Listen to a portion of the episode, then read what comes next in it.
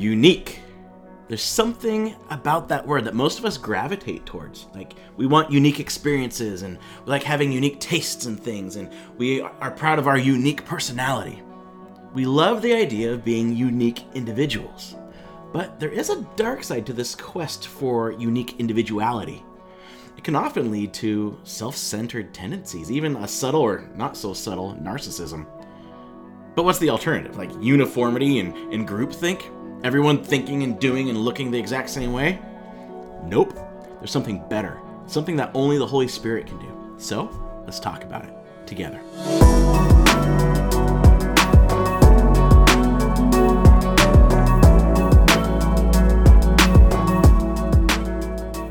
There's something profound and, and, even powerful about knowing that we are unique individuals. In fact, Mr. Fred Rogers, we love this quote, said, You are a very special person. There is only one like you in the whole world. There's never been anyone exactly like you before, and there will never be again. Only you. And people can like you exactly as you are. And we love that. And that it's true. It makes us feel special and unique.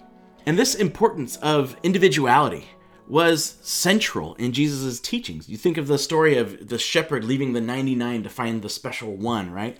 Or him saying that we're more important than sparrows, or that every hair on our head is counted. And Western society really took that idea and ran with it.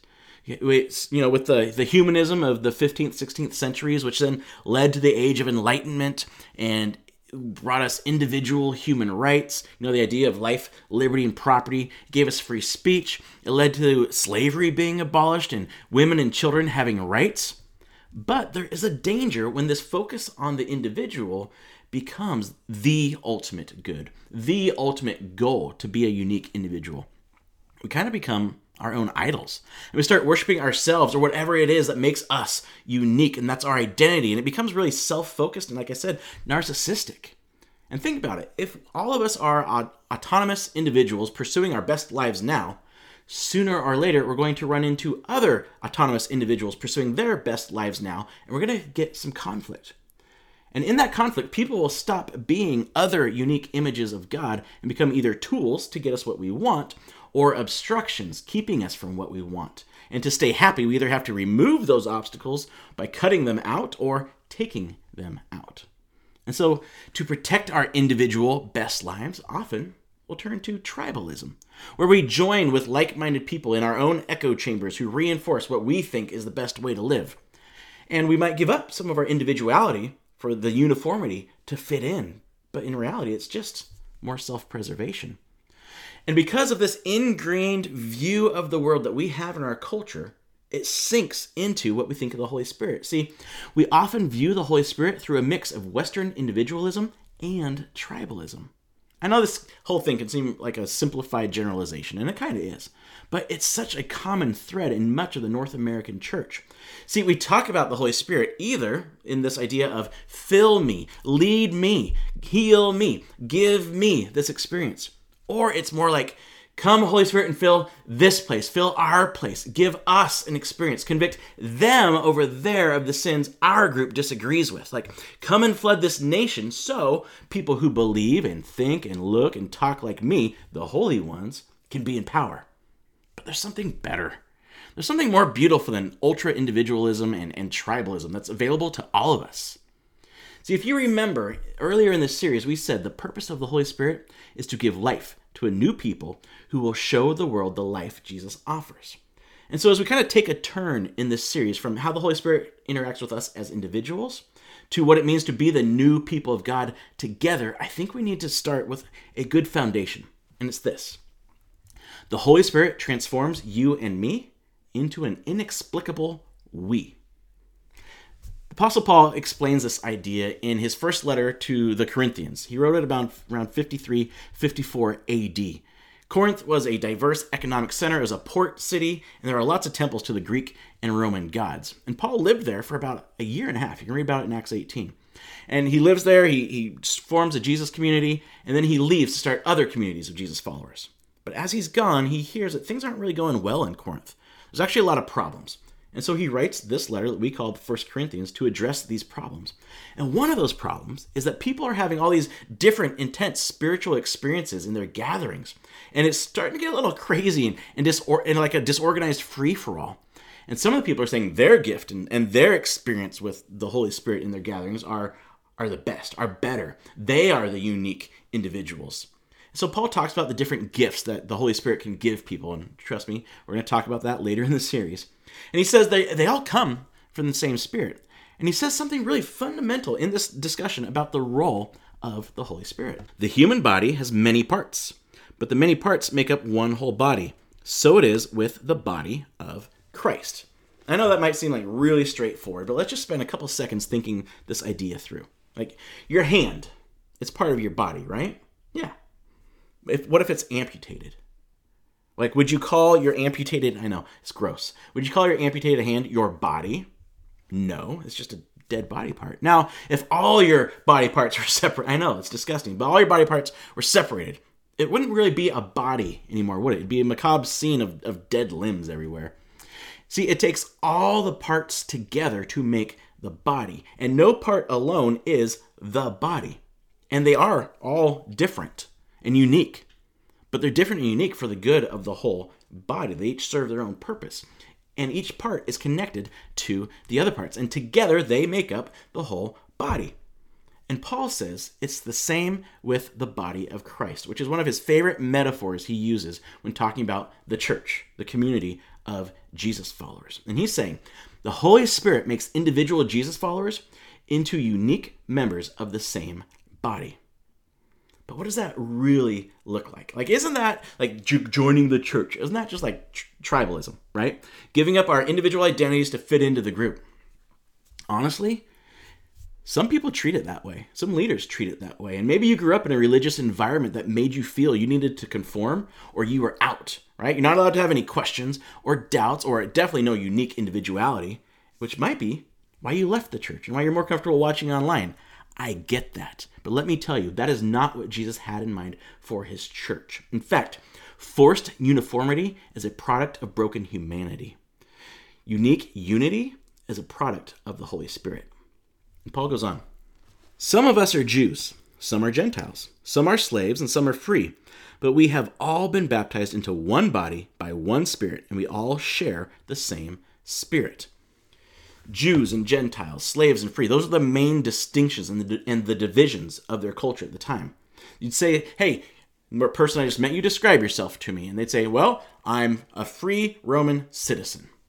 And we have really similar distinctions, don't we? Like black, white, brown, rich, middle class, poor, whatever. But we've even added more, I think. We have liberal or conservative or Republican or Democrat, or I'm too liberal for the conservatives and too conservative for the liberals, right? Or we have urban and rural and, and suburban. We have baby boomers and Gen X and millennials and Gen Z. And in between Gen X and millennials, we have exennials, which is the best generation. And Paul is saying we don't have to ignore those differences. The Holy Spirit doesn't take away our individuality, our, our uniqueness. But the new he makes us into completely overshadows the significance of those differences. In the body of Christ, the Holy Spirit eclipses the significance of our differences. So, not in the sense that we are no longer black or white. You still stay you. But Jesus followers have a new primary identity as a member of the body of Christ. How? He says, We've all been baptized by the Holy Spirit.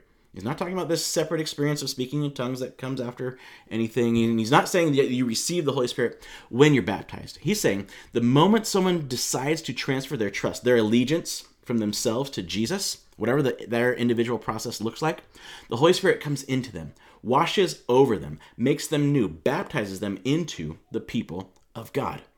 In the body of Christ, unity isn't based on shared beliefs, but on a shared indwelling of the Holy Spirit. Meaning, no matter where you come from, no matter what language you speak, no matter who your parents were, no matter how much you have or don't have, no matter who you voted for, if you are a Jesus follower, you are now a member of the body of Christ. Because the Holy Spirit is in you, He has sealed you, He has marked you, He has baptized you. And when the significance of our differences is gone, they no longer have the power to divide. And that actually leads us to quite a few implications if we take this seriously. And I really thought of three. The first one is this Jesus followers are more deeply united to each other than they are to any other group.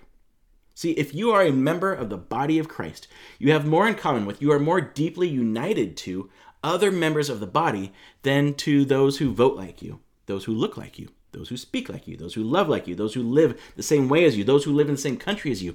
Even you have more in common with the body of Christ, more united to the body of Christ than you are to somebody who has the same last name as you. No, I'm not getting all culty. I'm not going to ask you to leave your family to join the body. No, but uh, pastor and author Tim Suttle said it this way What it means to be a human being, as human was intended by God, will only become clear as we find our lives and identities in this new community. When the world sees Jesus followers united, even though they have the same differences that divide the rest of the world, they will see the reality of the kingdom of God a people united in and for and through the true King. They will see a community that's not just a picture of the kingdom of God, but is a community literally living in the kingdom of God now, bringing it to those around them. I think the second implication of this body of Christ idea is we cannot be the body of Christ alone. We have to be connected to the rest of the body. Like, what do you call an amputated hand trying to like live on its own? What do you call it? Dead and gross. Don't be gross. Scholar Gordon Fee said this Though entered individually, salvation is seldom ever thought of simply as a one on one relationship with God.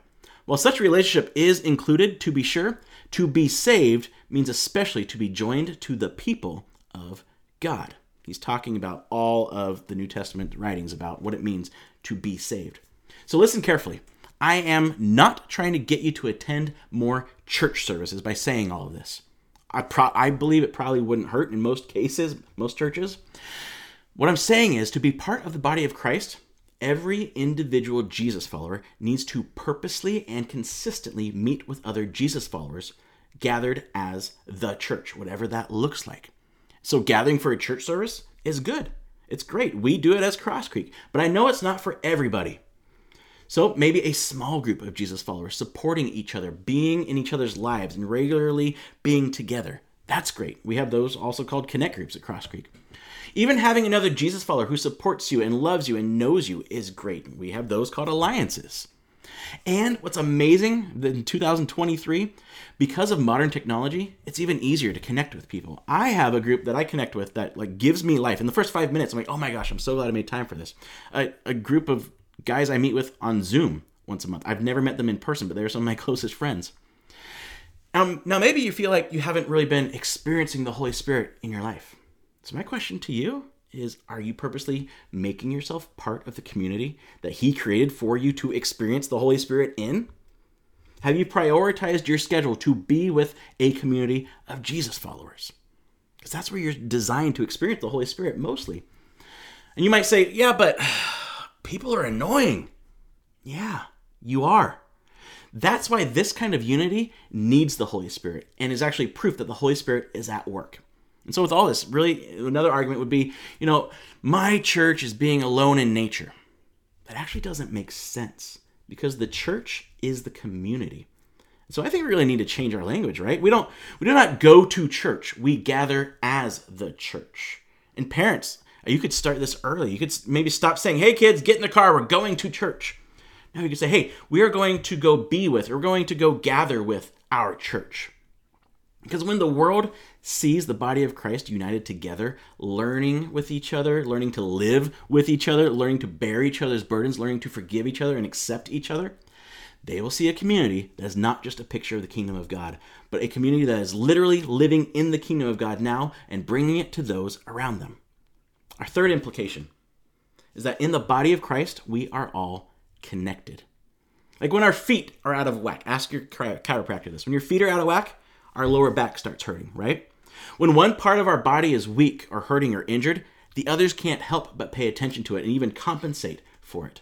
It's the same with the body of Christ. When one member is hurting, all the members are hurting. When one member needs extra attention or extra care, we all do what we need in order to help that member.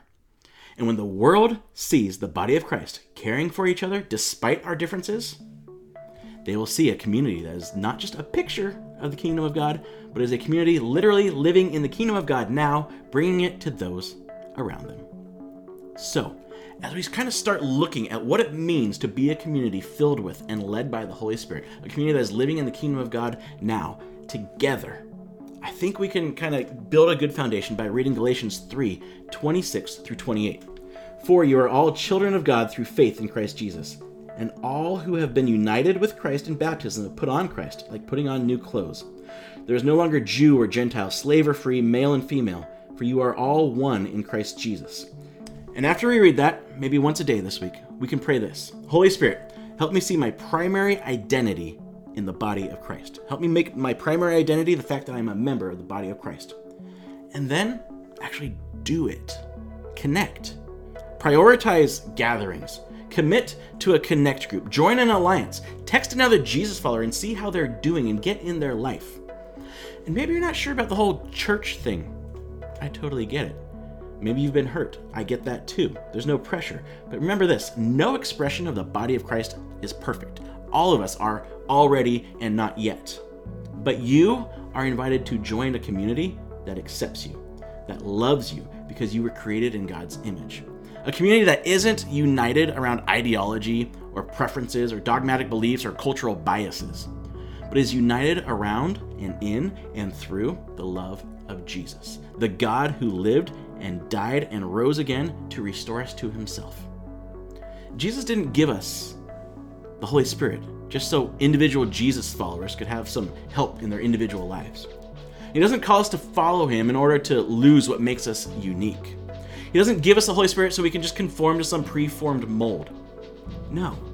He made us individually unique on purpose, and He uses that uniqueness to make us one body, where we can use our differences on purpose to love the world.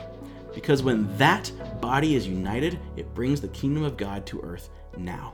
The unity of a diverse church displays the kingdom of God to a divided world.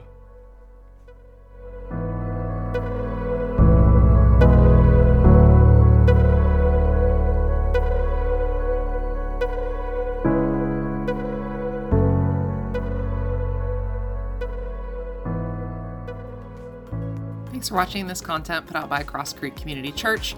We are still in the middle of our Holy Spirit series. There is lots of uh, YouTube videos and podcasts available for you. If you missed any of the other messages in this series, you can also hear these in person at 4:30 on Sundays. We have in-person connect groups that happen during the week throughout Salem, and if you're interested in joining one of those, you can email us at info at yourcrosscreek.com. We are a nonprofit 501c3 organization, and the only way we survive is off your monthly gifts. So if you're interested in finding out more about how to give, you can look at the link on the screen or it's yourcrosscreek.com slash donate. Thanks so much. Have a great week, and we'll see you in person on Sunday.